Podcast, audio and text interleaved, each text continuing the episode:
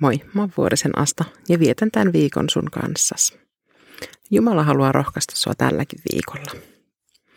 Lepo on teemana puhutellut mua. Ehkä sen vuoksi, että mä yritän opetella kalenteroimaan elämääni niin, että sinne jäisi riittävästi aikaa levolle. Koska sille on todellakin tarvetta. Elämäntilanteet on muuttunut ja muutokset on vaatinut oman osansa voimavaroista. Levon tarvitsijoita on myös mun ympärilläni. Jotkut mun ystävistä on väsyneitä fyysisesti, kun pikkulapsiarki on verottanut yöunia. Toiset henkisesti, kun työ tai elämä kuluttaa enemmän kuin olisi kulutettavaa. Kun mä pysähdyin Raamatun äärelle tämän aiheen kanssa, sieltä nousi heti monia jakeita mun mieleeni, joiden mä toivon rohkaisevan myös sua, kuulijani, pohtimaan omaa suhdettasi lepoon. Millaista lepoa sä tarvit, jotta sun mieles ja kehos palautuu? Aloitetaan ihan Raamatun ensilehdiltä. Ensimmäisen Mooseksen kirjan ensimmäisessä luvussa kerrotaan, miten Jumala loi maailman, eläimet ja ihmiset. Mä luen toisen luvun jakeet 1-3. Näin tulivat valmiiksi taivas ja maa ja kaikki mitä niissä on. Jumala oli saanut työnsä päätökseen ja 7. päivänä hän lepäsi kaikesta työstään. Ja Jumala siunasi 7. päivän ja pyhitti sen, koska sinä päivänä hän lepäsi kaikesta luomistyöstään.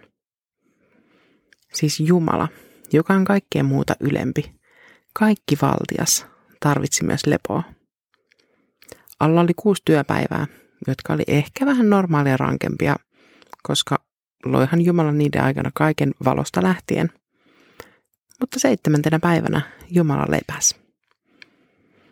Mä luulen toisinaan olevani supersankari, joka pärjää itse ja ennen kaikkea jaksaa kaiken. Sitten mä petyn itteeni, kun mä huomaan, että enpäs jaksanutkaan.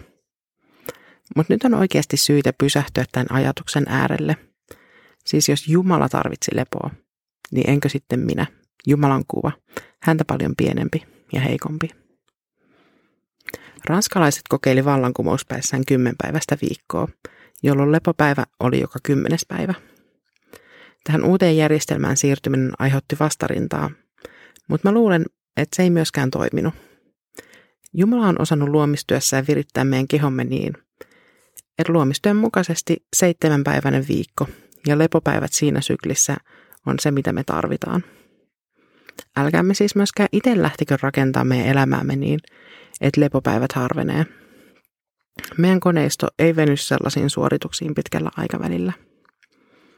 Jumala näytti esimerkkiä ja meidän on syytä seurata sitä. Rukoillaan. Jumala, kaikkivaltias taivaan ja maan luoja, sä oot luonut meidän jokaisen sisintämme myöten ja virittänyt myös levon tarpeen meihin. Muistuta meitä lempeästi pysähtymään ja lepäämään ajoissa ja säännöllisesti. Seuraten sun antamas esimerkkiä. Tuu siunaamaan uusi viikko sun kanssasi. Aamen. Siunasta päivää ja viikkoa.